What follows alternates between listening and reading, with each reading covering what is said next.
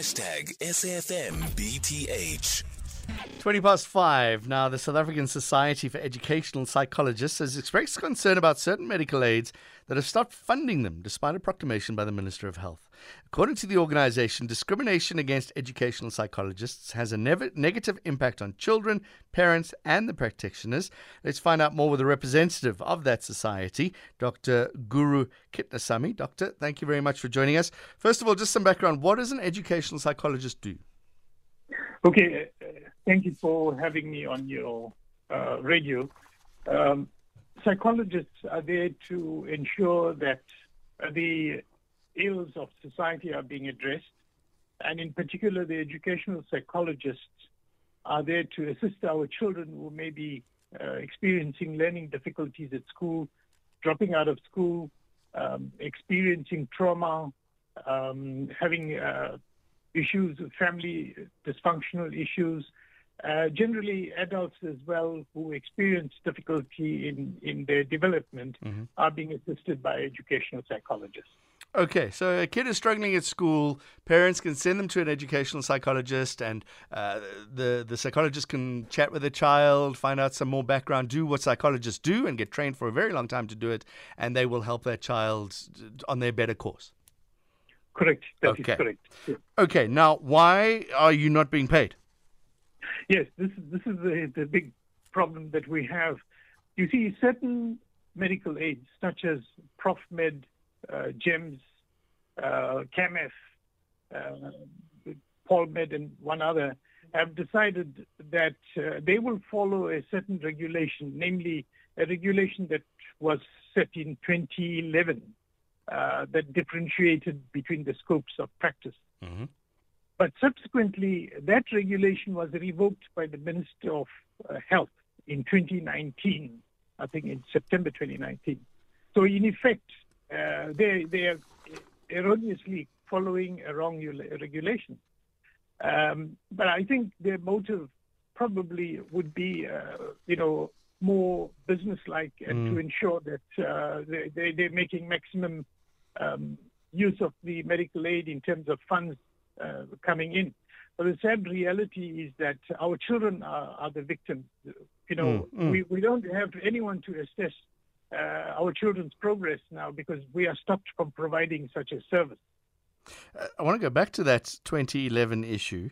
Uh, I see yes. that two of them, I don't think we should necessarily mention them, refusing to pay for the treatment of depression and work done with adults. I find that amazing because we now know depression's uh, something that needs to be treated. Absolutely.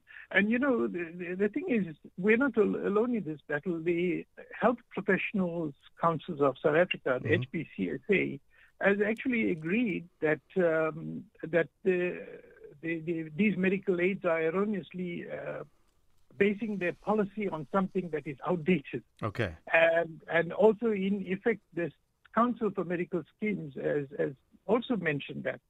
Uh, but these people are not budging uh, on their stand. So yeah. since 2019, that's been revoked, and medical aids must pay for clinical psychologists now. Well, the, the, medical aids stopped paying. The you know the five of the medical aids stopped paying educational psychologists, yes. but everybody else, all other medical aids are are paying us. Okay. So you know the, that's the difficulty, and a child now who's uh, say a member of GEMS or Polmed, uh, a member you know who has a child with learning difficulties, have mm-hmm. nowhere nowhere to go to. Uh, because we are the guys who, who actually will assist them. Uh, so that that's a major problem in the country now. Just so we confirm, GEMS is the government employees medical scheme. Thousands, Correct. thousands yes. of, of staff yes. there. Yes, yes. Teachers are all, you know, paying that and not receiving the benefits of educational psychology. You know, this is the challenge we're facing. Okay, so it's bad for the children, it's bad for the parents of those children, or, or an adult, I guess, that needs educational psychologist help. Yeah. What about the practices? Are there are there educational psychologists that are having to go out of business? Yeah, many have actually uh, are out of business. Some have uh, are seeking jobs elsewhere. Some have left the country. Some have passed away. Hmm. Uh, so it's it's really a terrible terrible issue. Um, you know, and, and we we still haven't uh, got them to look at the reason. And it's very logical that uh, the minister had this proclamation done and, mm. and they disregarding it. Okay, what have you heard back from the minister or the Department of Health? Yeah, uh, you see, the, we, we had contacted the uh, minister's office a few years ago, um, and they had written to the Council for Medical Schemes, which responded to, to them that actually the practitioners should be paid. Mm. But then there was a change of office of the minister and change of director generals and so on, and there was no follow up from whoever uh, was responsible. Um, so at the moment, it's just, you know, lying neither here nor there uh, with the situation. Yeah, I see there's a, a quote from GEMS, communications executive, saying, after careful investigation, we've ascertained that there are a number of unresolved issues regarding the interpretation of guidelines impacting the funding of services rendered by educational psychologists. That to me just sounds like government speak at the best, uh, yeah. saying saying nothing. Yes, absolutely. um, you know, so and then you, we know in this country right now, we are facing, yeah. know, we just come out of COVID. Mm. We, are facing gender based violence. Uh, we're facing substance abuse, crime, homelessness, uh, unemployment, poverty, which impacts on the mental health of our people. And yet we are here to help, but our hands are tied. Mm.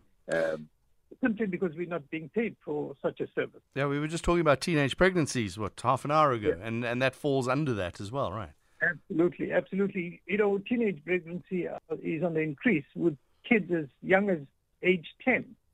Uh, and yet we are in a position to run school-based programs mm, mm. to prevent or to educate our teenagers about their bodies. Uh, here again, we, we just cannot do that. And if these teenagers come to us pregnant and in distress, uh, they have no funds to pay us because uh, the medical aids uh, don't allow them to use the funds. Okay, yeah. Dr. Guru Kitnasamy, what is the next step now? What are you waiting to happen?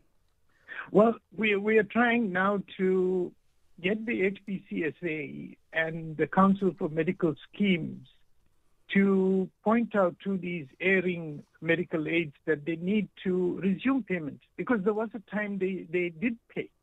Uh, and for some reason, they now stopped because of that 2011 hmm. regulation, mm. which, which in fact has been changed.